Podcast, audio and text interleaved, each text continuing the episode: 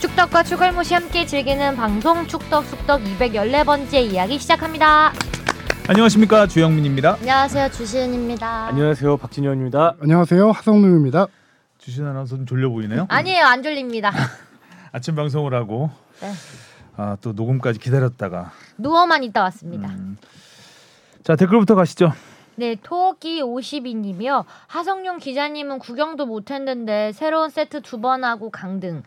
주바페 5월 5일에 경기 보러 갔는데 비라니 같은 날 대구 울산 오지율 배우 프리뷰 시축 하프타임 쇼 인터뷰 너무 귀엽 주하나 중간에 눈이 잔다 지금도 자고 있습니다.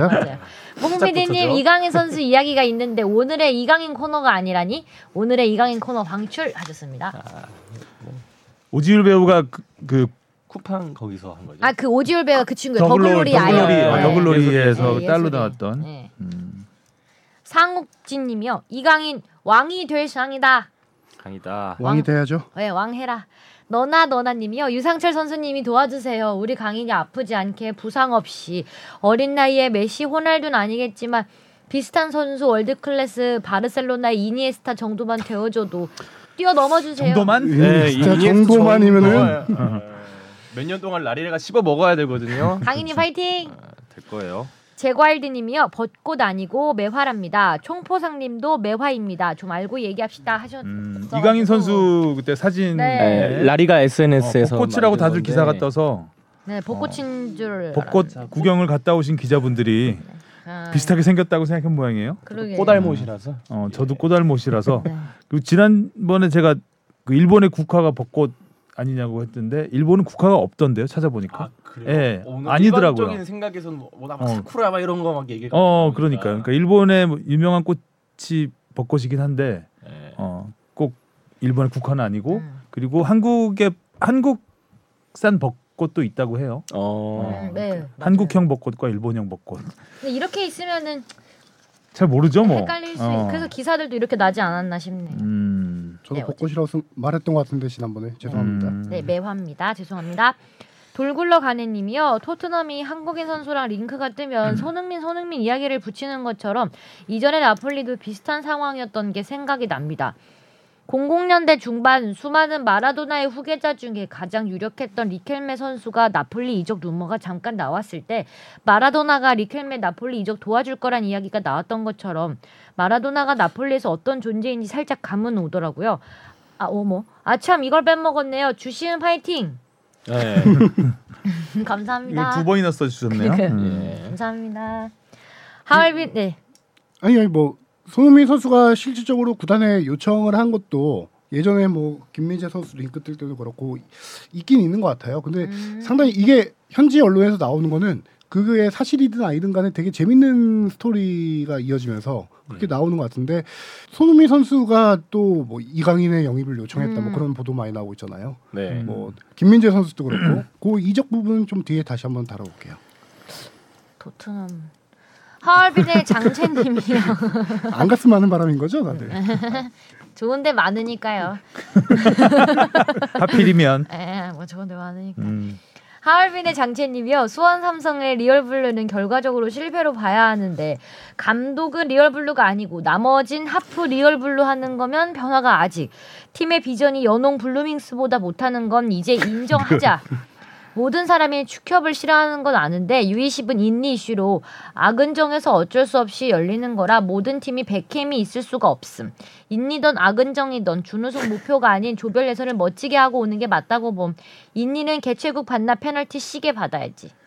아근정이 한자 표시 표기잖아요 아르헨티나 처음 들어봤어요. 네, 그 아들. 저도 네. 악은정 참- 불란선 들어봐도. 예, 예전에 이제 인니 인도네시아를 인니라고 인니, 하고 네. 말레이시아를 말련이라고 하고 이제 이러던 그냥 음. 한자 표기를 많이 하던 시절에 있었는데 아근정은 저도 처음 본 것 같아요. 찾아봤더니 아르 아르헨티나라 그랬잖아요 옛날에. 네. 그래서 그래서 아근정이라고 아근정. 그러니까 나이가 중국어 있으신- 발음하고 네. 비슷하게. 어. 장채님의 연대를 약간 좀. 근데 나이가 있으신가 보다 했는데 백캠을 딱 쓰셔가지고 베이스 캠프의 약자. 아니 저는 또 배철수 음악 캠프가 생각나고. 아 오히려 이게 더 연배를 짐작할 수 있지 않나. 네, 아니야 배는 배철수 음악 아이잖아. 캠프. 예. 음. 아, 뭐 그렇긴 하죠. 데이비 백캠. 목표는 뭐 2회 연속 4강이긴 한데 현실적으로는 16강 진출 정도 보는 게 좀 맞을 것 16강 같아요. 가면 네. 누구 만나게 되죠? 16강 가면은 좀 복잡해요. 아. 1위냐, 2위냐, 3위로 가냐. 아, 3위도 갈 수가 예, 있으니까 그렇죠. 음. 와일드 어, 카드 와일드. 말씀하시는 거죠? 상당히 복잡한데 제가 지금 정확하게 기억이 안 나는데 한 이- 며칠 그때 조추첨 나왔을 때만 따져본 거였는데 브라질 만날 가능성도 있어요. 아, 아이고. 네. 근데 뭐 저번 대회에서도 16강 가면 잘한다 그러진 않았었나요? 뭐 이강인 선수가 있으니까 더 높은 성적을 기대했었나요? 어제 일도 기억 안 납니다. 4년 전 일을. 하긴 뭐 U20 대회 아니, 근데 정도면은 좀 확실하게 짜리니까. 확실한 거는 4년 전에 비해서는 지금 많이 주목이 주목도가 떨어지는 건 사실이에요. 떨어지고 음. 스타 플레이가 없으니까 그렇죠. 저도. 네. 4년 전에는 이미 스타 플레이어 이강인 선수 비롯해 스타 플레이어가 몇 명 있었고 예선을 통해 뜬 선수들이 몇 명 있었고 음. 조별리그를 통해서 또 뜬 선수들이 있었고 해서 팀 전체가 주목을 받았던 케이스고요. 음. 이번에는 좀 유명한 선수들이 많이 없잖아요. 그렇죠. 어, 지금 뭐 FC 서울의 강성진 선수, 저기 성남 수비수 지수 선수 아. 뭐 그 몇 명 정도에다 유럽파 몇 명 이렇게만 조금 주목받는 상황이라서 갈수록 조별리그 근데 조별리그 상대 팀들이 괜찮죠? 좋죠. 네. 조편성은 잘 됐는데 프랑스 빼고는 다 또 괜찮아서 U20은 변수가 워낙 네, 많아요. 많고 맞아요. U20의 브라질 브라질이라는 이름은 뭐 공포스럽지만 음. 또 20세 이하 어린 선수들이기 때문에 뭐 우리가 강팀들도 많이 꺾었잖아요. 그렇죠. 20세 네. 이하 대회에서는 그는 뭐 어떻게 될지 모릅니다. 애기들 파이팅. 파이팅. 자, 예. 리얼블루 얘기 나와서 잠깐만 제가 언급하면 제가 또 그쪽 블루로서 예전에 네. 잠깐 아. 블로로서 어. 소속 아니 뭐 그냥 가벼운 얘기예요. 출신 어, 구블루 구블루 그 블루 같이 활동했던 지금 그게 아니라 현재도 블루. 활발하게 활동하고 있는 리더 중에 한 명과 얼마 전에 며칠 전에 술자리를 해서 한번 이제 이 얘기 한번 좀 물어봤어요. 기억 안 나지 않아요? 그거는 기억나나 며칠 전이라. 물어봤는데 그동안에 리얼블루라는 게 수원 삼성 출신 선수 출신 레전드들을 감독으로 데려와서 이제 그 자리에 앉혀서 이제 팀을 이끄는 게 리얼블루 정책이었는데 구단에서는 그거를 리- 우리는 그런 원칙이 있던 건 아니었다라고 하는데 공교롭게도 계속 그 수원 레전드 출신들이 왔던 거고 근데 지금 팬들의 이 제 친구의 입장이 팬들 전체의 입장은 아니겠지만 그 친구 얘기를 들어보면은 되게 안타까워했어요. 성적이 안 좋아서 감독을 뭐 버스 맞기도 하고 여러 가지 했지만 음. 레전드를 이렇게 성적 부진으로 계속 보내서 이제 더 이상 구단과 인연이 끊어지는 이 현실 마지막 모습을 계속 너무 이어지는 이 모습을 되게 슬프게 안타까워했었어요. 네. 만들었죠.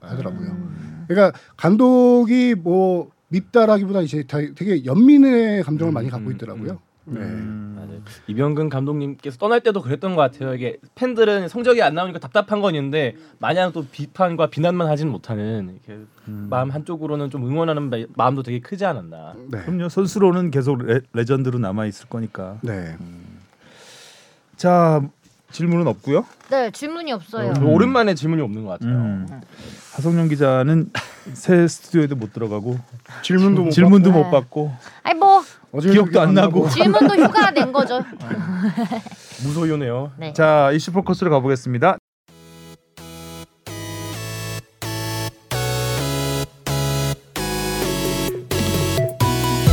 여러분은 지금 축덕 속덕을 듣고 계십니다. 잊지 말고 하트 꾹. 제목은요? 손흥민 괄호 열고 수비 괄호 닫고 선 넘네 오프사이드에 묶인 토트넘. 음, 이 제목은 누가 단 거예요? 복꽃?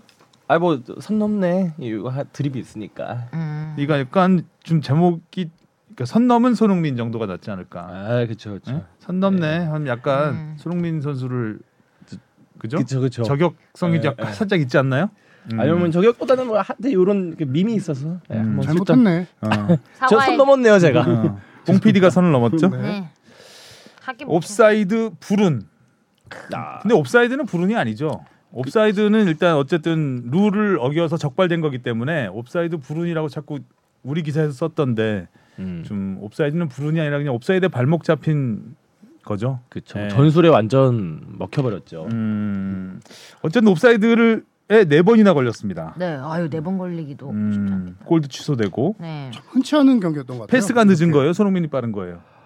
어... 둘 다지 둘 다? 아니고 둘 다죠. 둘 다죠? 개인적으로는 뭔가 손발이 좀 안 맞았던 건 맞죠. 패스가 좀 많이 타이밍이 좀 늦었다라고 아. 봐야죠. 근데 이제 그 전에 와 에스톤 빌라처럼 이렇게 라인을 극단적으로 올리는 축구도 되게 낯설게 뭐 처음 보는 것 같았어요 거의 그 정도는 뭐 거의 뭐 하프라인 근처에서 계속 놀다 보니까 어, 이 토트넘 선수들도 이걸 어떻게 대처해야 되는지 빠르게 파해법을 찾지 못했고 네. 그러니까 에스턴 빌라한테 걸린 거죠. 네. 네, 제대로. 그리고 뭐 토트넘의 이번 시즌 내내 이어진 문제 중에 하나가 이 창의적인 패스를 뿌려줄 수 그렇죠. 있는 선수가 없는 없다. 이 음. 문제 그게 여실히 드러났고 그걸 잘 이용했지 않았나. 음. 그 예- 예전 같으면은 중앙 그 미들에서 이제 나가는 전진 패스들을 케인이 찔러주거나 했는데 그런 걸 전문적으로 담당한 선수가 이제 에릭센이었는데 빠지면서 그 이후로 계속 공백이 있고 음. 최근 들어서 손흥민에게 그렇게 패스를 많이 후방에서 찔러주는 거는 저기 로메로 선수나 네, 오히려. 다이어 선수 오히려 중, 중앙 수비수들이 그렇게 찔러주거든요. 음. 근데 그렇게 창의적인 패스를 찔러주는 케이스가 좀 많이 줄어들다 보니까 손흥민 선수가 유독 올 시즌에 옵사이드가 많습니다. 음. 그래서 제가 통계를 한번 아무래도 봤더니 멀리서 패스가 오면 옵사이드 확률이 더 높아지잖아요. 네. 음. 타이밍을 맞추. 이날 타이밍 맞추면 경기- 어려우니까. 이날 경기 옵사이드 네 차례. 이거는 그렇죠.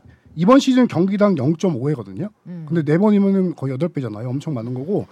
경기당 0.5회인데 프리미어리그 평균으로 치면은 전체 11위예요. 근데 횟수로 보면은 전체 6위로 엄청 손흥민 선수가 옵사이드에 많이 많이 걸리는데 음. 걸리는 또 근데- 스타일이 또 그렇죠. 예, 그, 시달이니까. 네. 음. 그 부분을 그래서 누가 많이 걸리나 봤더니 1위가 바디.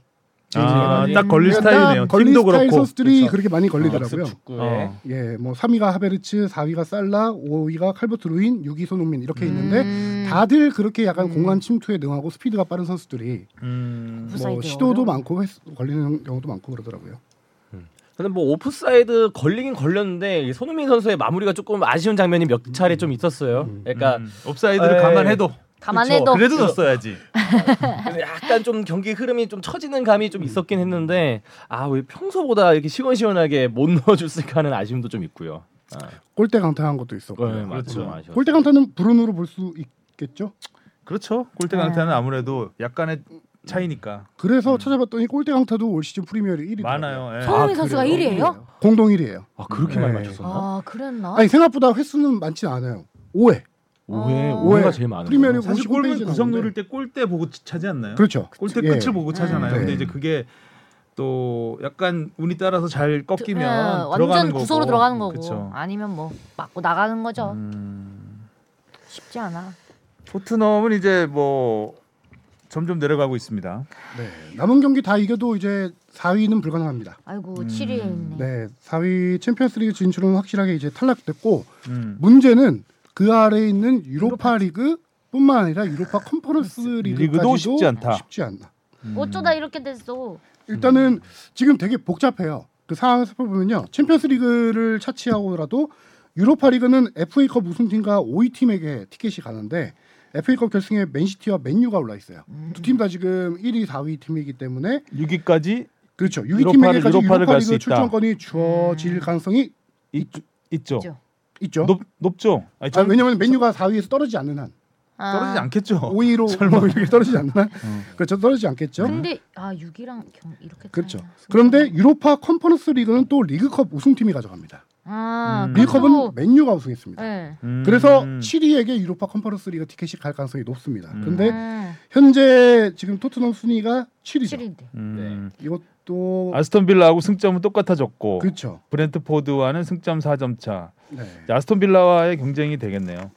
그렇죠. 그러니까 위에 있는 팀하고 승차를 볼 게 아니라 아래 있는 팀하고 봐야 되는. 우리 추격자들을 빨리 어. 뿌리쳐야 뿌리쳐야 되는. 되는데 똑같고. 그 위에 유로파 가기 위해서는 브라이튼과 또 경쟁을 해야 되는 음. 상황인데 브라이튼 두 경기를 더 브라이튼은 두 냈네요. 경기를 덜하고도 승점이 1점 1점 앞서 있습니다. 차면이니까 음, 쉽지 위로는 않죠. 거의 뭐 쉽지 않죠. 음. 손흥민 선수가 토트넘으로 이적한 이후에 유로파 컨퍼런스, 유로파 그 다음에 챔피언스리그까지 매 시즌 다 뛰어왔어요.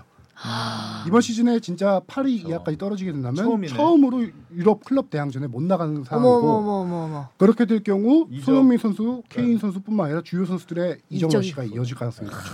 뭐 손흥민 선수는 그 전에 독일에서 레버쿠젠 때도까지 이제 생각해 보면은 그때도 이제 챔스를 쭉 뛰어왔으니까요. 음. 진짜 거의 뭐 몇 년 만에 진짜 엄청 오랜만에 손흥민 안타깝게도 이런 토트넘 상황이 떠나나? 음. 토트넘은 지금 감독도 제대로 못 구하고 있는 상황이고. 그렇죠. 감독도 왜 안 와요? 아 이름은 뭐 엄청 많이 나와요. 예, 이미 다 물 건너간 것 세계적인 같아요. 이름 나왔던 금물살이 아직 없나요? 없어요, 없어요. 잔물살입니다. 물살도 못 하고 네. 예. 있구나. 포체티노, 니- 나겔스만, 루이스 엘리케 이런 감독들이 명장들이 물망에 올랐는데 뭐 이 정도 지금까지 말이 없는 거 보면 물 건너갔다고 봐야 되겠죠. 네.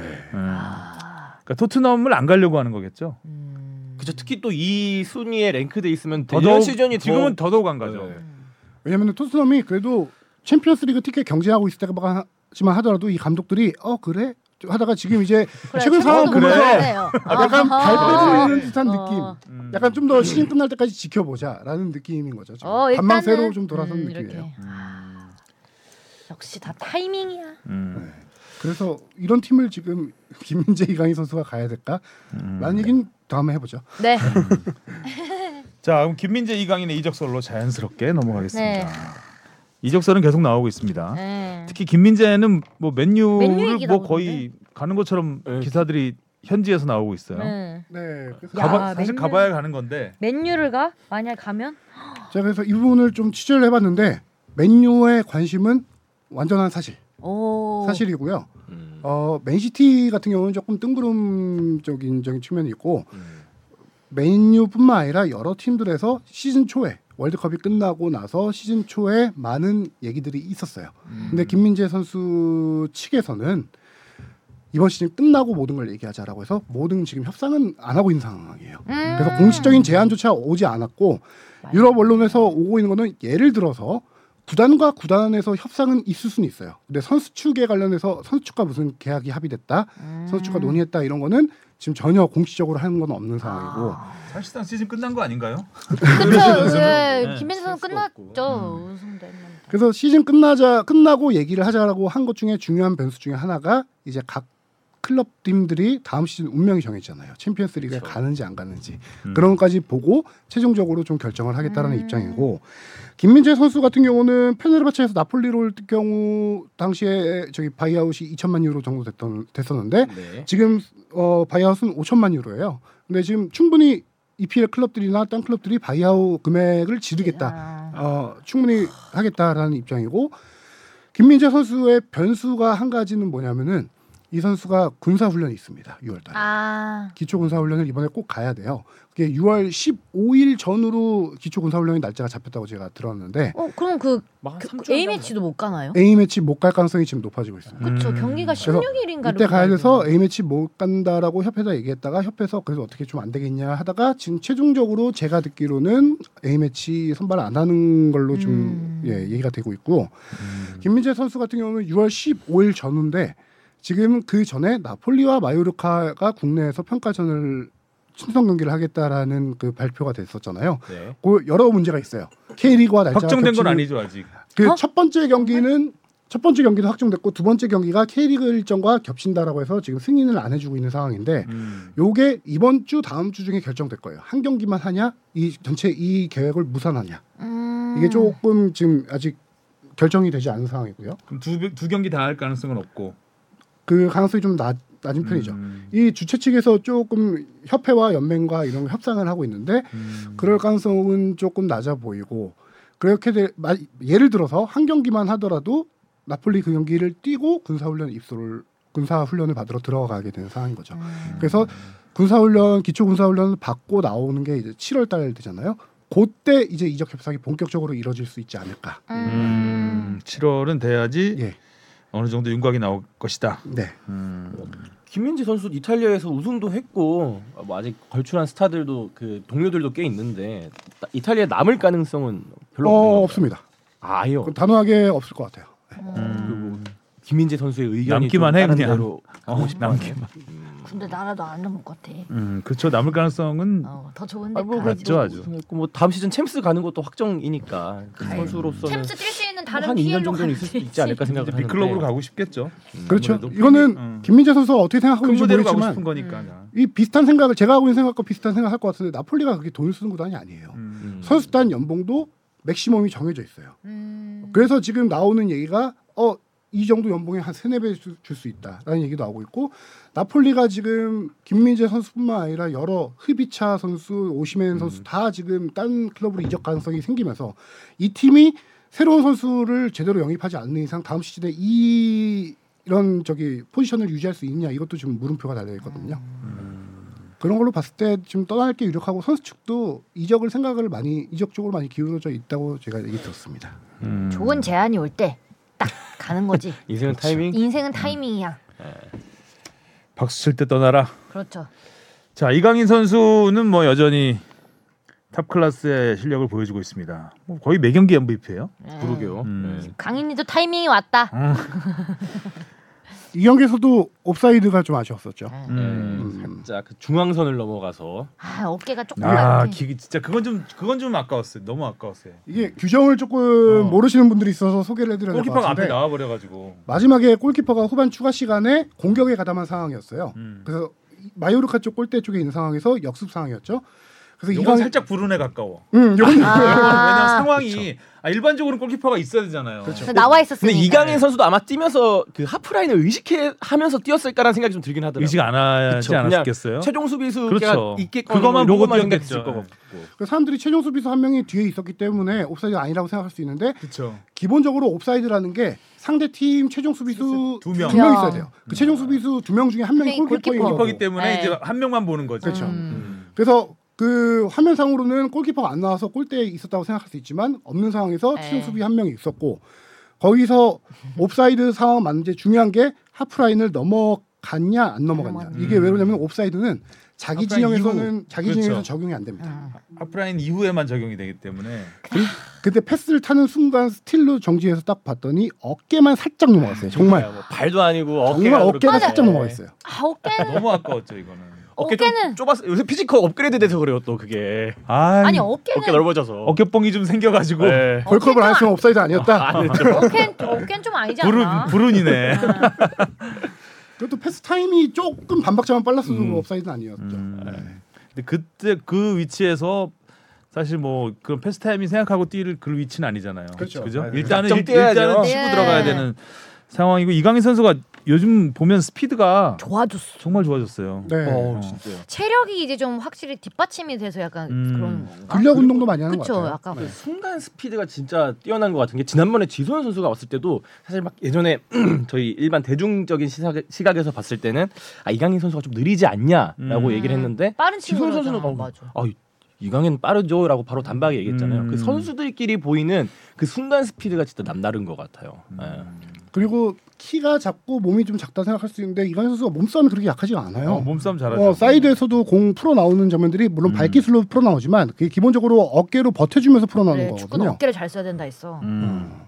확실히 이게 네. 결국 아는 건 네. 많아. 저 아까 오버사이드 잘 알잖아요. 그럼. 그러네. 나 스스로 약간 그렇게 속으로 그- 감탄했어. 왜 이렇게 잘 알지? 아니 옵사이드 하프라인 이전에 적용 안 된다는 거 아는 사람 많지 않거든요. 아 그죠 그렇죠. 그두 명이랑 이런 어, 골키퍼 그쵸. 이런 거 골키퍼까지. 알고 있다고요. 아, 음. 축자랄 주시은 이강인 선수는 이적 이적은 나이 거의 나오는데 그 어느 어디로 가는지에 대해서는 그렇죠. 아직 아직은 안개 속이죠. 이적은 거의 확실해 확실하고요. 음. 오 어, 그럼 그- 이강인 선수는 라리가를 떠날 수도 개인적으로 이강인 선수는 라리가를 선호해요. 그쵸 선호한다고 언어적인 그러는데. 측면도 있고 어렸을 때부터 살아온 것도 있는데 음.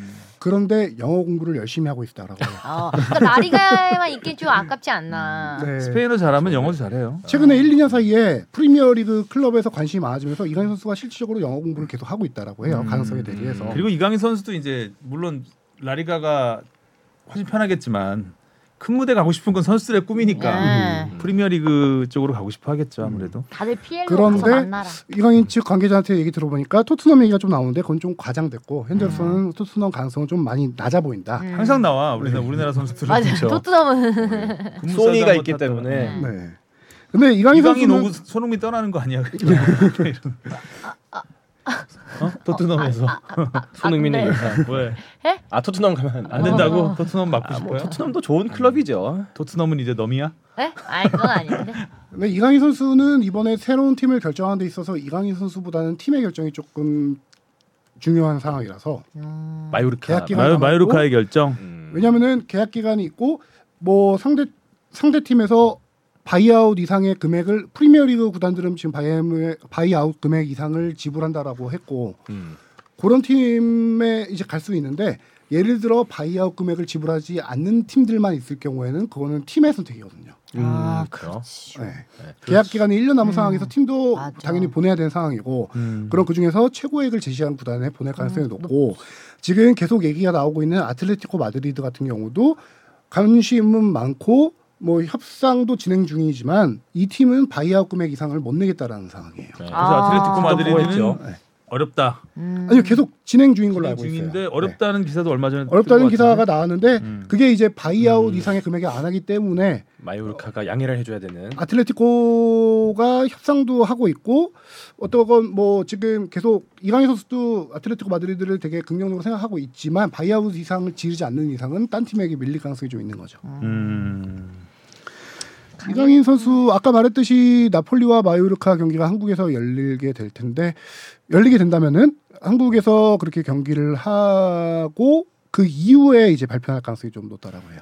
음. 그 정도 그 경기까지는 좀 치러야 될 가능성이 음. 높고요. 아, 어떻게 우리나라 가서 경기하는데 딱 끝나고 나면 두 선수 다 떠나. 다른 데 가고 데가 없는 어. 있네. 마지막 뭐 이벤트네. 이강인 없는 이강인 팀, 뭐 김민재 없는 김민재 어디서 팀 초청하는 거죠 돼버리네. 나폴리 마요르카는? 어, 쿠팡이었나요?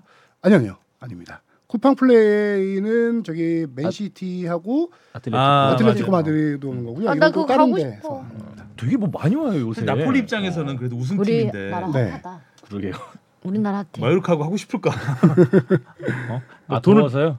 어? 아더 더워. 아 더워서가 아니라 아니 나폴리는 우승팀이고 아, 그치, 마요르카는, 마요르카는 음, 그러- 그 네. 힘들게 잔류한 팀인데 급이 안 맞는다 이거죠 어느 정도는 그러니까 그러니까 맨시티와 이강인 맞아. 아틀레티코 마드리드는 그래도 급이 맞아. 어느 정도 맞는데 챔스리그도 자주 가고 하는 네. 팀이지만 나폴리 입장에서는 예.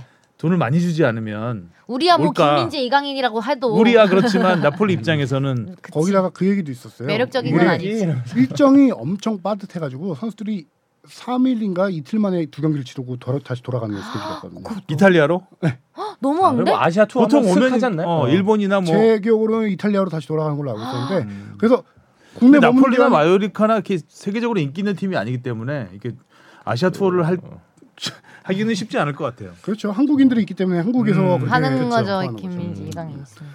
그래서 저기 이정찬 선배랑 어제 농담으로 어제 이강인 선수 나폴리 설도 나오더라고요. 그쵸 뭐 아니 우리 서울은 많이 나와. 갑자기 강력하게 나오고 있고. 그래서 어제 이정찬 선배랑 농담으로 설설 끓는구만 그냥. 음. 어? 이강인 선수가 전반에 마요르카로 뛰고 후반에 혹시 나폴리 입고 뛰는 거 아니냐 한국에서 이딴 발표한 거 아니냐 아, 그 농담도 그래서 하기도 앞타임에 되고. 네. 합의에 성공해서 어, 갑자기 악수하고 하프타임에 입단식 계약 하고 발표- 입단- 세계 최초 경기 중간 어, 입단식하고. 그런 농담도 했었고요. 음. 아 잠깐 이 얘기 나와서 근데 토트넘도 이번에 아시아 투어를 합니다.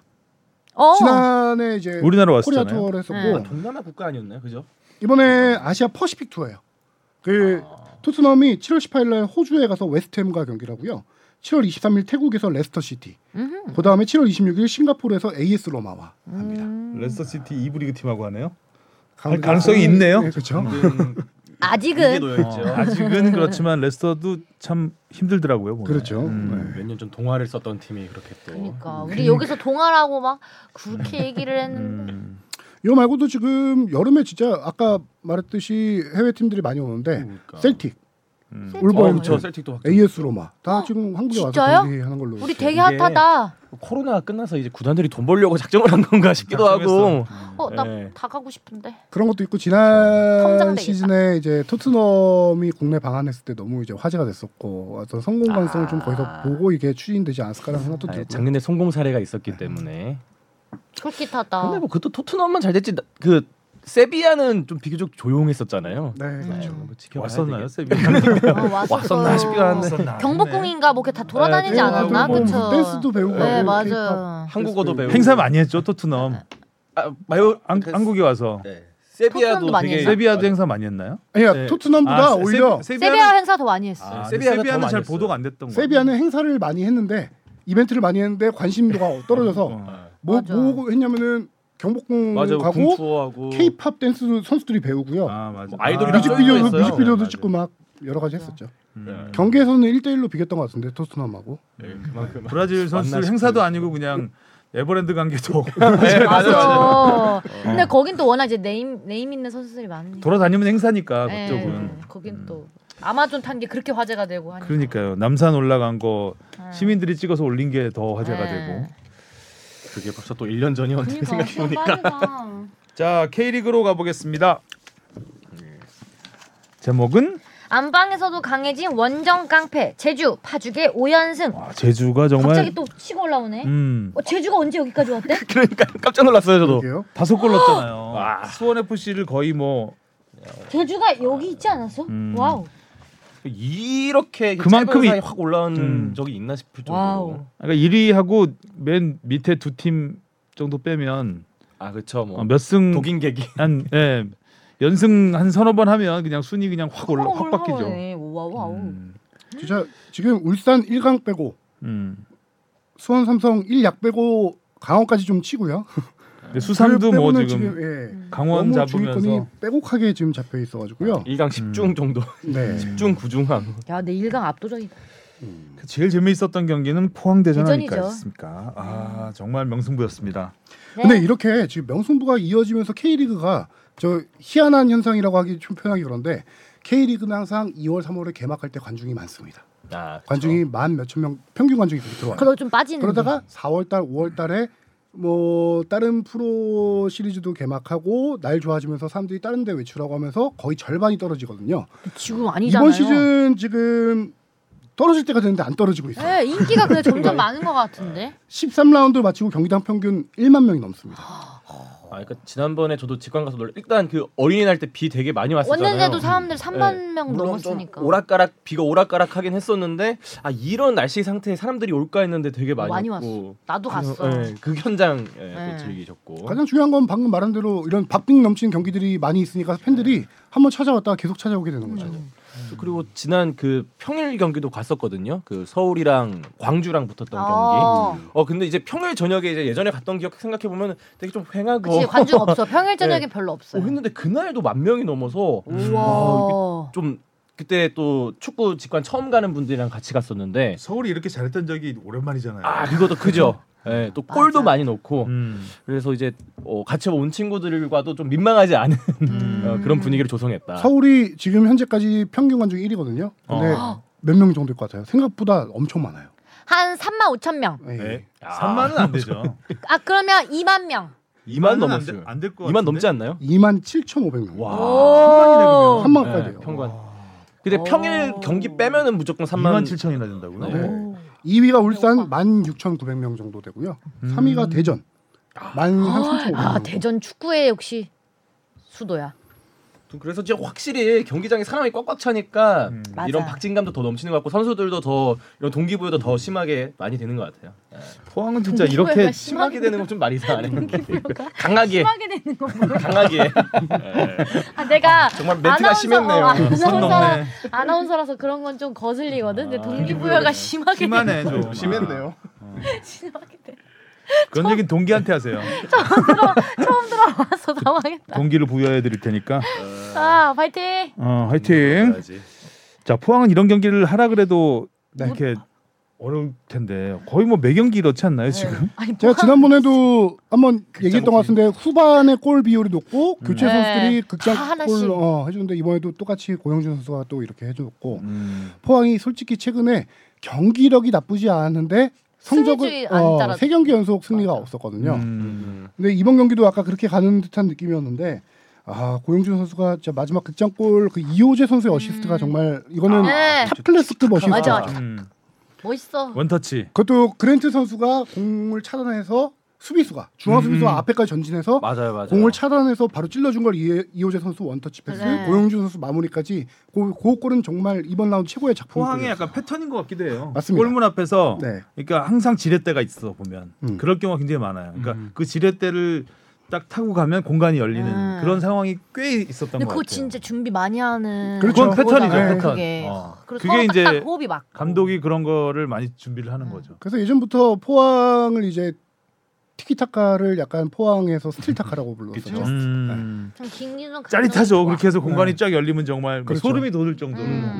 네. 축구를 재밌게 하는 팀. 아주 재밌게 하고 있습니다. 그 포항은 저는 올 시즌 제카 선수의 역할을 조금 많이 봐야 될 것 같은데 제가. 포항이 최근 1588 이후에 외국인 선수의 재미를 많이 못 봤었잖아요. 음. 그렇죠. 제카는 대구에서 검증이 된 선수였습니다. 근데 이 선수를 데려와서 최전방에만 박아두는 스타일이 아니라 음, 타겟형으로 쓰면서 이 선수 발기술이 좋아요. 장신인데도. 오, 어, 맞아요, 맞아요. 이 선수를 김기동 감독은 측면으로 많이 빼서 약간 그 연계 플레이의 한 축으로 쓰는 경우가 많더라고요. 아니 그러니까 그 등치 큰 선수가 측면에서 크로스를 올리고 있더라고요. 어, 크로스로 올리고 2대1 패스로 연계 뚫어 들어가고 크로스를 심하게 올려요. 또 심했네. 어. 그렇죠. 크로스가 어, 심하네. 제카 선수가 지금 알지 모를지 모르겠는데 K리그 득점 아, 도움 1위입니다. 어. 아 그래요? 최전방 공격수가 도움 5개로 1위예요. 오, 음, 분명히 제카의 재발견. 제카 음. 심하네. 골은 한 골뿐인데 근데 이 팀이 잘 돌아가는 네. 이유는 제카가 최준범 공격수가 한 골밖에 못 넣고 있는데 도움 다섯 개라고 있잖아요. 반면에 다른 선수들 고영준 선수가 지금 다섯 골 넣었고요. 음. 아. 백성동 이부리그에 있던 아, 선수가 백성동 지금 잘하죠, 1부리고 요새. 와서 김기동 감독을 만나서 네 골을 넣고 있고 다시 부활을 알리고 있고 음. 이호재 선수 초반에 잘하죠. 몰아넣으면서 세 골, 음. 정재희 두 골, 뭐 그랜트 골고- 중앙 골고- 선수 두 골고- 골, 골. 네. 음. 김승대 한 골, 김희상 한 골, 지금 골 넣어줄 선수가 많은 거예요. 거기다가 그랜트 선수 같은 경우는 지난 지지난 경기였던 것 같은데 한번 자책골 본인이 찬공이 동료 맞고 들어가 아, 서 자책골이 예, 예. 되고 그날 좀 안 좋은 어, 날, 그날 다 안 좋은 날이었어. 그날. 결승골도 자기 다리 맞고 굴절되고 네. 하고 안 좋은 날이었는데 그 이후로 각성을 해가지고 두 경기 연속 헤더골을 넣고 있어요 이 선수. 음. 각성을 제대로 했네. 머리 머리로 해야지 누구한테 안 걸린다. 어. 그치, 머린 누구 잘 안 맞으니까. 음. 자 울산과 서울 경기도 참 재밌었습니다. 네. 서울 입장에서 좀 아쉽죠? 서울은 근데 그 울산에게도 징크스가 있고 음. 전북에게도 그 징크스 있잖아요. 현대가에게 좀 계속 약하죠. 예. 네. 음. 현대가 왜 약할까? 어떻게 봤어요? 왜 네, 이 그 경기? 생각해? 그러니까. 사실 왜- 뭐 왜 이렇게요? 경기를 뭐 보, 제대로 보진 못했는데 사실 여기는. 음. 아 근데 뭐 항상 그 뭐 전북이랑 울산이랑 붙을 때 이게 아, 이길 수 있을까라는 생각이 먼저 드나 봐요. 저도 보면서 아 왜 이렇게 이렇게 안 풀릴까라는 생각이 들고 특히 이 경기는 좀 후반에 힘을 많이 좀 두려고 했는데 아 좀 생각보다 그 박호 선수가 아, 너무나 기가 그냥 막혔죠. 어, 폼이 너무 제대로 올라와 버려 있어갖고 아, 그 박호의 개인기에 그냥 끝난 거죠. 끝난 거죠. 그렇죠. 당해버린 것 어. 같아요. 아니 너무 잘 찾더라. 이 경기는 서울이 점유율과 슈팅 앞섰지만 효율성에서 울산이 딱 앞섰던 경기고 그 효율성에 앞장섰던 게 박호 선수예요. 특이한 건 박호의 서울 서울전에서 신남이? 특히 나르는 아 상황인데 박호가 서울 킬러죠. 어 근데 너 왜 울산 킬러라고 적었어? 자멸했네요, 자멸. 울산의 울산 킬러가 아. 오타는 아닌데 아, 그러니까 오타는 아닌데 이걸 뭐라고 해야 되나? 아니, 울산 팬심을 킬러 킬링한다는 거죠. 심하네 이것도. 아 시즌 초반에 심하다, 너. 시즌 초반에 부진할 때는 울산 킬러였죠. 아 진짜. 지금은 아, 야, 너, 킬러. 너 심하다 네, 오늘. 그래서 서울도 울산 킬러 바코는. 아니 저- 그러니까 21년에 울산에 입단한 이후로 박호가 여덟 서울전 8경기에서 7골 2도움이에요. 와 진짜 킬러다. 예. 음. 근데 여덟 경기 중에서 두경기에서만 공격 포인트가 없었고요. 음. 멀티골도 두 차례.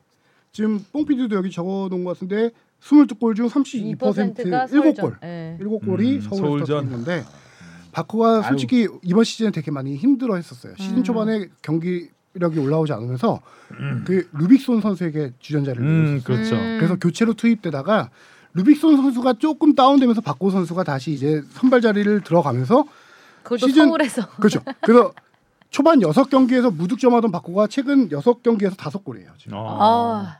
마틴 아담도 오랜만에 선발 출전해서 그렇죠. 음. 발로 넣었죠. 선제골 넣었죠.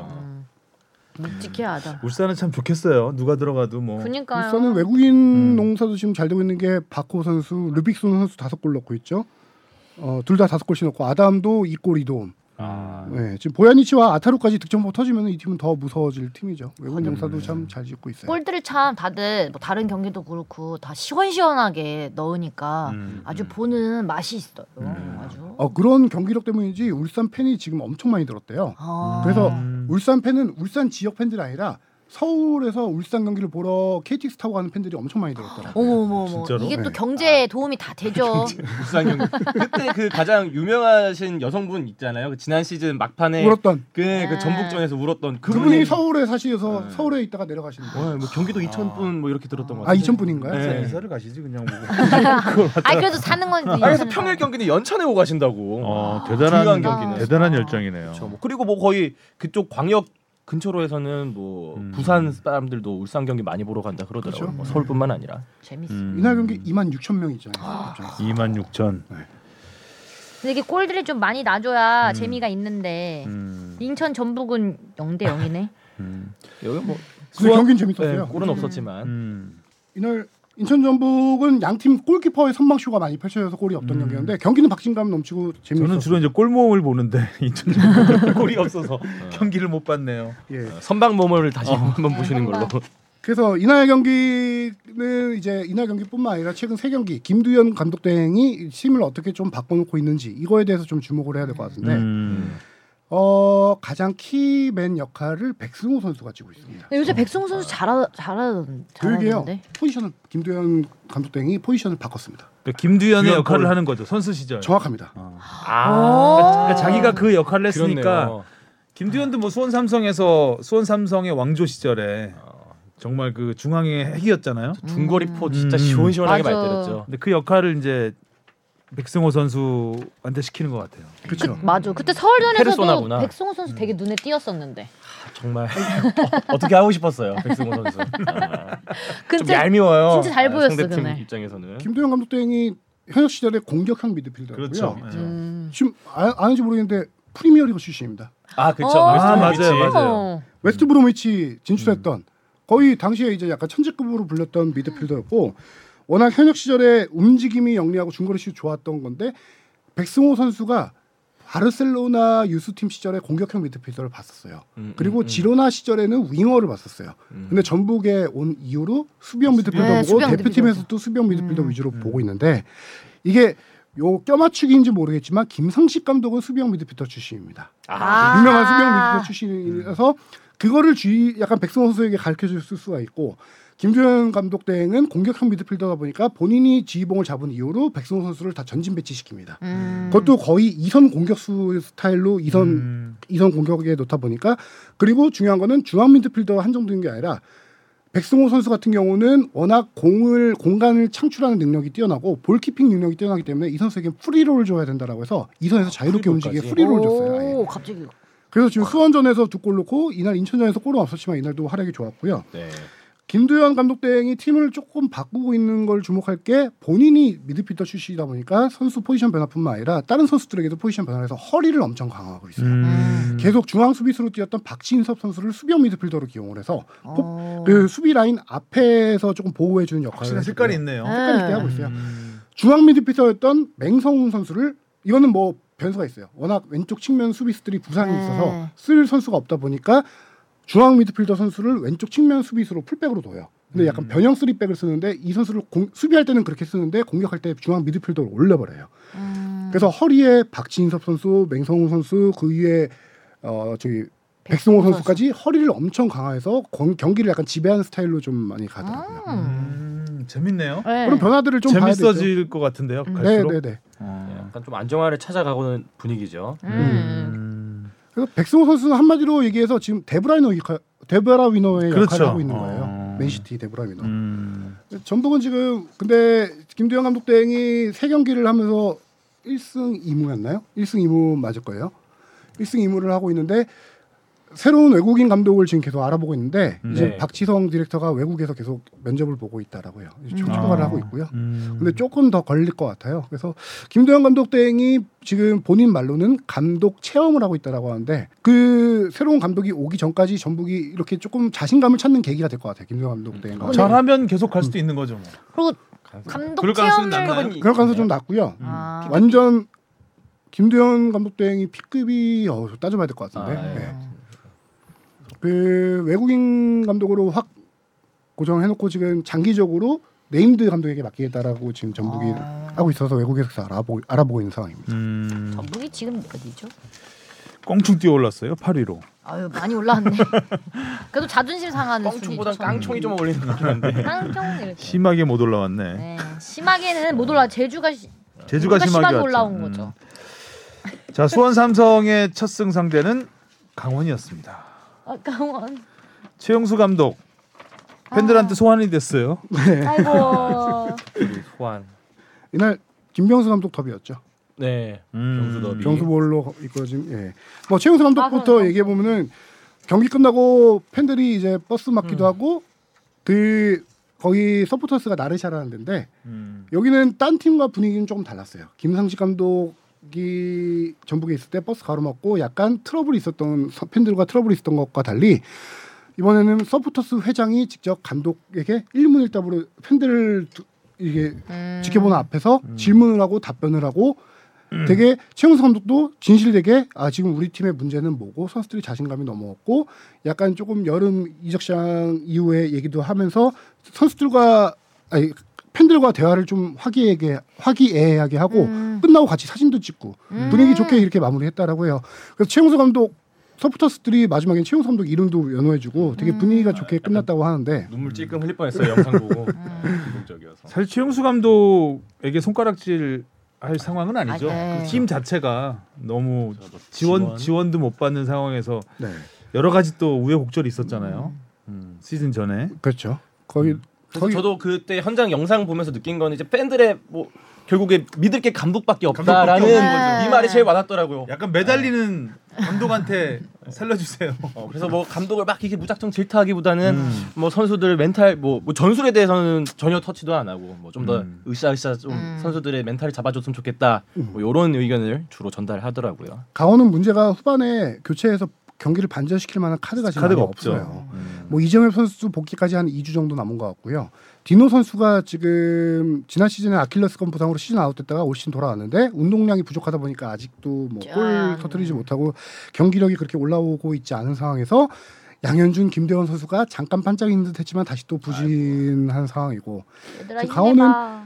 아 근데 강원 경기 어, 혹시 방금 보셨? 아 감독님 오신 거 아니에요? 아니 아니 저는 이건 전혀 아니었습니다. 약간 접신 또 다시 아니요, 깜짝 전혀 놀랐어. 아니었고. 근데 반 저는 용수했어요 지금 경기력만큼 답답했던 거는 잔디였습니다. 아. 그 잔디가 너무 안 좋아요 여기는. 아니, 잔디가 그럼- 진짜 심하던데. 그라운드 가운데 무슨 그냥 고스톱을 뚫어놨는데 아니 그 그렇게 잔디가 훼손된 것도 처음 봤어요. 원래 이제 그 골키퍼 앞쪽에 거기 그래, 모두 가 거기는 있는 건 좀 많이 할수 봐도 그 있죠. 예. 많이 네. 그 봤는데 누가 막 진짜 훑고 지나가는 것 아, 마냥 어떻게 이럴 수가 있지? 문제는 관리 주체인 춘천도시공사에서 왜 잔디가 이런지 지금 이유를 알지 못해요. 뭐뭐 뭐 하신대요? 이유를 알지 못하는데 뭐 여러 가지 제가 보도를 찾아보니까 약간 영양 촉진 비료를 과다 투입해서 잔디가 상한 것으로 파악은 하고 있다라는 보도도 있어서 잔디 전문가시니까. 또. 맞다 맞다. 오랜만에 아, 찾아온 있었다. 잔디 전문가 저 강원. 예. 그리고 이 영양제 팀이 과다 투입? 어, 일단 그런 한마디로? 보도가 있는데 약간 그게 가운데 골대부터 맞아요. 골대까지 아. 가운데 일자로 무슨 고스도로 난 것처럼 일자로 쫙 돼 있고 그 자연 현상은 양- 절대 아닌 것 같아요. 인위적인 무언가가 있을 그렇죠. 수밖에 없는. 자연현상으로는 그렇게 안 될 것 같고 그러니까요. 뭔가 만약에 문제가 이제 있는 것 어디- 같고. 거기에 불을 내지 않는 이상. 음. 그다음에 지금 이게 문제가 강원 춘천 송암 스포츠타운 잔디가 문제된 게 한 지금 두세 달 얘기되고 있어요. 개막 이후부터 계속되고 있거든요. 음. 음. 그래서 지금 원인 파악이 안 되고 계속 보식 공사를 하고 있어서 보식 공사를 실질적으로 이 경기 전에 일주일 정도 정도 했어요. 근데 누 했는데 아직 이제 보식 공사를 한다고 해서 그 뿌리가 바로. 확실하게 자리 잡지 못하니까 그리고 경기를 치르면 안 되죠. 안 되는 음. 상황인데 어쩔 수 없는 상황이니까 이렇게 경기를 치르고 있는 거고. 춘천에서만 해야 되나요? 어 지금 춘천에서만 하고 있어요. 강릉은 또 또 다른 축구 강릉 시민 축구단인가 거기가 예, 있고요. 그거 잔디 좋더라고요 거기는. 아. 춘천 송암 스포츠타운의 문제는 강원과 K3 춘천 시민구단 두 팀이 같이 홈구장을 쓰고 있어요. 음. 그러니까 이게 조금 오랫동안 잔디를 보식한 다음에 쭉 키울 수 있는 시간이 있어야 되는데 경기가 계속 이어지니까 그럴 상황도 못 되고 그 잔디를 잘 활용해서 좀 전술을 짜보면 강원한테 득이 될 수도 있지 않을까. 워낙 경기를 자주 하니까 여기서. 근데 강원 선수가 미끄러지더라고요. 여기서. 그러니까. 근데 적응할 수 없는 잔디죠 사실. 네, 네. 참 그래 이 환경이 탁탁. 수원 선수들이 경기 앞두고 그라운드 돌아보면서 딱 하는 말이 있어요. 아 여기서 누군가 오늘 화상 있겠다. 잔디 너무 아, 안 좋으니까 어. 그 얘기 하더라고요. 그리고 그 부분만 가면 공이 생각보다 불규칙 바운드가 많고 음. 공이 잘 튀지도 않고 뭐안 경기력에 뽑고, 큰 영향을 맞아요. 끼치죠. 그래서 안병주 선수가 이렇게 멀리서 그냥 중거리 때려버려요. 슛을 어. 그렇죠. 왜냐면 더 몰고 갔다가 이게 어디로 튈지 모르니까. 네. 안명주 선수 시즌 첫 골입니다. 아 기가 막혔어요 아주. 네. 어그그 그, 그 드롭볼로 뚝 떨어질 줄 음. 몰랐어요. 이게. 약간 그 굴절 같기도 골키퍼가 하고. 멍하니 쳐다보다가 당한. 왜냐면은 골키퍼 볼 때는 뜨는 공이었는데 어, 나갈 것 같았는데. 공이었는데 그게 어. 뚝 떨어져서 갔고 음. 안명주 선수는 서포터스 앞에 가서 거의 무릎 꿇고 큰절을 했죠. 사죄 세레머니처럼 했는데 아. 음. 본인도 마음 부담이 심적 부담이 그쵸, 많이 이게 컸죠. 좀- 무릎 좀 안 좋을 텐데 무릎 그렇네요. 그렇죠. 네, 지금 수원이 비- 김명수 감독 부임 후 두 경기 만에 이제 첫 승을 했는데 선- 이건 염기훈 선수 인터뷰를 통해서 밝혀진 얘기인데 선수들이 기대감이 상당해요. 어, 음. 훈련을 이렇게 하는구나. 어. 김병수 확실히 다른 감독도 확실히 색깔이 있는 감독이라서 네. 점수볼. 어, 뭔가 변화가 있긴 있을 것 같아요. 그 염기훈 선수가 선수들이 경기장 안에서 어떻게 움직여야 하고 어떻게 패스를 해야 하는지 조금씩 알아가고 있다라고 해요. 아, 아, 이전에 지금까지 뭐한 거야? 그 지금까지 나도 이걸 보면서 어 네. 이거는 약간 전임 감독 전임 감독에 대한 약간 어, 그런 거일 수도 있는데 음, 그래서 경기장에서 어떤 상황에 어떻게 해야 되는지 얘기해 얘기를 그거는- 해주다 보니까 이제 하면 어떻게 은퇴해야 되는데 음. 아니 선수들이 다 아. 자기는 알았는데 그러니까 선수들이 자신감을 얻고 있다라는 거예요. 음, 근데 확실한 변화는 있을 것 같아요. 그렇죠. 지금 영기현 선수가 시즌 두 번째 선발로 나서가지고 이날 경기에서 71분을 뛰었는데 와, 다 야 영기 선수 지난 시즌보다 본인 얘기예요. 올 시즌 몸 상태가 더 좋다. 근데 김명수 감독이 확실하게 영기 선수에게 롤을 주었어요. 뭐 그라운드의 리더 같은 역할이겠지만 영기훈 선수에게 큰 활동, 많은 활동량을 기대하기는 힘들잖아요. 음. 지금 최고령 선수에다가 근데 이 선수의 장기는 왼발 번쩍이는 왼발 킥과 볼 키핑 능력이에요. 근데 최전방 공격수 이 선수에게 나간 거는 왼쪽 윙윙으로 나갔지만 최전방 공격수의 롤을 부여해서 거의 투톱처럼 뛰었거든요. 안병준 선수하고 최전방에서 공을 지켜주니까 동료들이 기회가 많이 생기는 거예요. 음. 김명수 감독이 그런 걸 많이 강조하고 있다라고요. 음. 자 그리고 마지막으로 제주 제주 왜 이렇게 갑자기 좋아졌죠? 그러니까요. 초반에 뭐- 정말 안 좋았잖아요. 또 다섯 골을 넣었죠. 저 사실 저희 여도 여기는 다- 답이 없을 수도 있겠다 이런 생각을 잠깐 했었거든요. 워낙 시즌 뭐 초반에 장기부상도 많고 못 이기는 팀 중에 하나였는데 네. 네. 이렇게 분위기가 바뀔 거라고는 상상도 못했어요, 진짜. 야. 거의 역대급 반전이라고 해야 될까? 음, 최하위 꼴찌에 있다가 지금 3위까지 순식간에 네. 올라온 건데 음. 순식간이다. 개막 후 다섯 경기에서 2무 3패로 어, 승리가 없었어요. 음. 그 당시 남기 그 최근 얘기지만 남길 감독이 아 내가 이 팀에서 반전을 이길 수 있을까라는 자신감이 없었대요. 어. 자신감이 없었는데 어 이거는 뭐 구체적으로 어떻게 이렇게 상세로 돌아서게 됐는지 이유를 찾기 뭐 팀적 경기력이 뭐 이렇게 확 바뀌었다라기보다 제가 예전에 한번 얘기한 적이 있는데 부상 선수들이 워낙 많았잖아요. 그래서 팀 자체 연습 게임을 할 인원도 없다라고 한번 여기서 말한 적이 있는데 아, 그 부상 선수들이 한 명씩 한 명씩 돌아오면서 팀이 이제 완성 단계가 조금 이제 본 궤도에 오른 거고 음. 남길 저도 남길 감독 얘기만 따지면 구자철 선수의 그라운드 리더십이 상당히 빼어나더라고요. 어. 구자철 선수가 지난 시즌은 부상으로 많은 경기 많이 못 못 뛰었죠. 뛰었는데 이번 시즌에 경기도 지금 많이 뛰고 11경기가 지난 시즌 어. 뛰고 마지막 경기에선가 골 넣었죠 구자철 선수가. 그러니까 그래 골 넣고 그 전에 햄스트링 부상으로 한 7, 8경기밖에 못 뛰었을 거예요. 음. 네. 근데 구자철 선수가 선, 워낙 구자철 선수 말 에이. 네. 이게 선수들에게 구글, 말을 구글. 많이 하고 구글링. 거의 선생님처럼 네. 말하고 하잖아요. 따뜻하시잖아요. 그런 리더십이 제주에서 지금 통하고 있, 는 거예요. 저도 그 제주 SNS에서 본 것 같긴 한데 그 외국인 선수가 한번 그 시즌 초반에 페널티킥 실축한 게 있었거든요. 그래서 거기에 있는 라커룸 대화가 공개가 됐었는데 음. 거기서 이제 구잘철 선수가 아, 뭐 전혀 잘못 없다고 너도 주눅 들지 말라고 다른 선수들한테도 다 그렇게 얘기를 하면서 어제 뭔가 이 팀을 하나로 이끌고 가는 힘이 분명히 있구나 예, 그걸 좀 느꼈던 것 같아요 그 영상을 통해서 맞아요. 남길 감독이 딱 두 단어 얘기했어요. 소통과 신뢰다 우리 팀은. 그걸로 이렇게 반전을 이끌어내고 있다라고 했고 지금 제주를 경기력적인 측면에서 보면 최근 다섯 경기에서 네 경기 무실점이에요. 뭐 공격력도 있지만 이 뒤도 든든하고. 남길 감독은 전형적으로 쓰리백을 가장 선호하는 감독인데 김호규, 김주원, 정훈 중심으로 한 쓰리백이 확실하게 자리 정훈 선수도 부상에 돌아오고 음. 부상 돌아오면서 쓰리백이 안정을 찾으면서 거기다가 임채민 선수까지 또 이제 교체로 쓰리백에 들어가면서 임채민 선수 다 국가대표 음, 네. 그렇죠 지금 수비가 안정되면서 공격 이날 경기도 서진수 선수가 데뷔 처음으로 다섯 시즌 만에 멀티골을 기록했어요. 음. 음. 돌아가면서 제주도 약간 선수들이 골 터져지고 그러네요. 있는 상황이죠. 고루고루 넣네. 음. 솔직히 저도 어떻게 연기력이 달라졌는지 파악을 잘 못하겠어요. 아. 이 팀에 대해서 그냥 부상 불가 사이. 부상 선수들이 돌아온 효과. 돌아오면서 본 궤도에 올랐다라는 느낌. 음. 원래 지난 시즌에도 제주가 워낙 좋았잖아요. 네, 못한 팀이 아니었는데 너무 네. 부진했죠. 굳이 그리고- 꼭뭐 소통과 신뢰라 신뢰가 원동력이라고 하면 이게 뭐 할 말이 없어요. 소통과 신뢰가 원동력이라고 하면은. 네. 그럼 다른 팀은 소통과 신뢰가 안 돼서 음. 못하나 이런. 그렇죠. 야, 근데 어. 진짜 팍 올라왔다. 음. 꼴찌에서 3위까지 올라간 케이스가 거의 없던 거예요. 음. 아 이번 주말에 제주 만나는데 겁나 아, 그러네. 자 승격팀 돌풍의 선두주자 대전과 함께 잘 나가던 광주가 어, 삐걱대고 있습니다. 약발이 다 됐나요? 일단은 전술이 많이 노출됐다라고 봐야 되죠. 아. 이제 한 번씩 티키타카.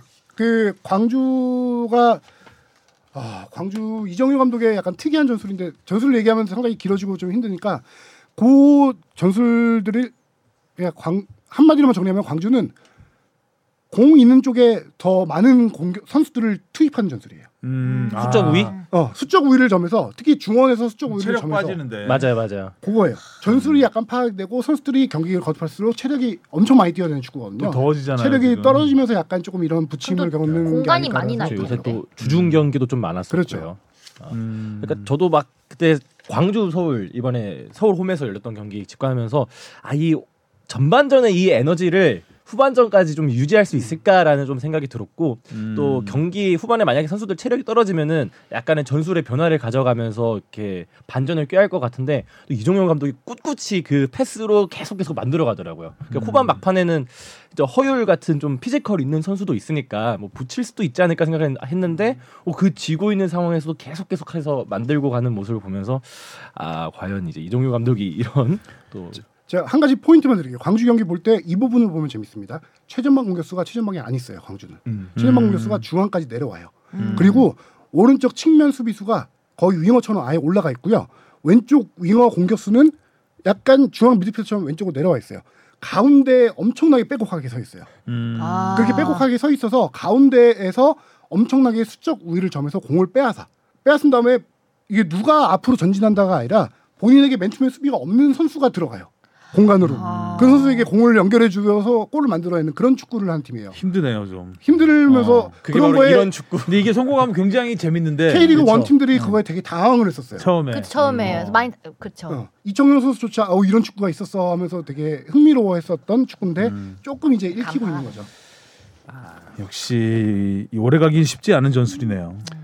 근데 뭐 근데 광주의 현실에서는 이렇게 하는 게 맞을 수도 있고 어떻게 보면 그렇죠 이제 A매치 휴식기 이후에 조금 반등을 좀 음. 노려봐야겠죠 네. 그때 휴식 좀 하면서 광주가 대구 경기에서 점유율이 7대 3이었어요. 네 어, 일단 공은 훨씬 많이 잡았고 네. 심지어 대구가 전반에 슈팅이 하나도 없었어요. 어, 그 전형적인 뭐 광주는 광주 경기를 했고 대구는 대구, 대구 경기를 한 경기를 듯한 예. 근데 문제는 대구가 세징야, 에드가, 케이타, 홍정훈 주전들이 다 부상했어요. 그날 아. 경기 아무도 못 나왔어요. 음, 거의 70, 60% 전력으로 대구가 맞섰는데 음. 이날 세징야가 빠진 공백을 진야. 세진야가 메웠죠. 아, 박세진 네, 네, 세진야. 정확나요?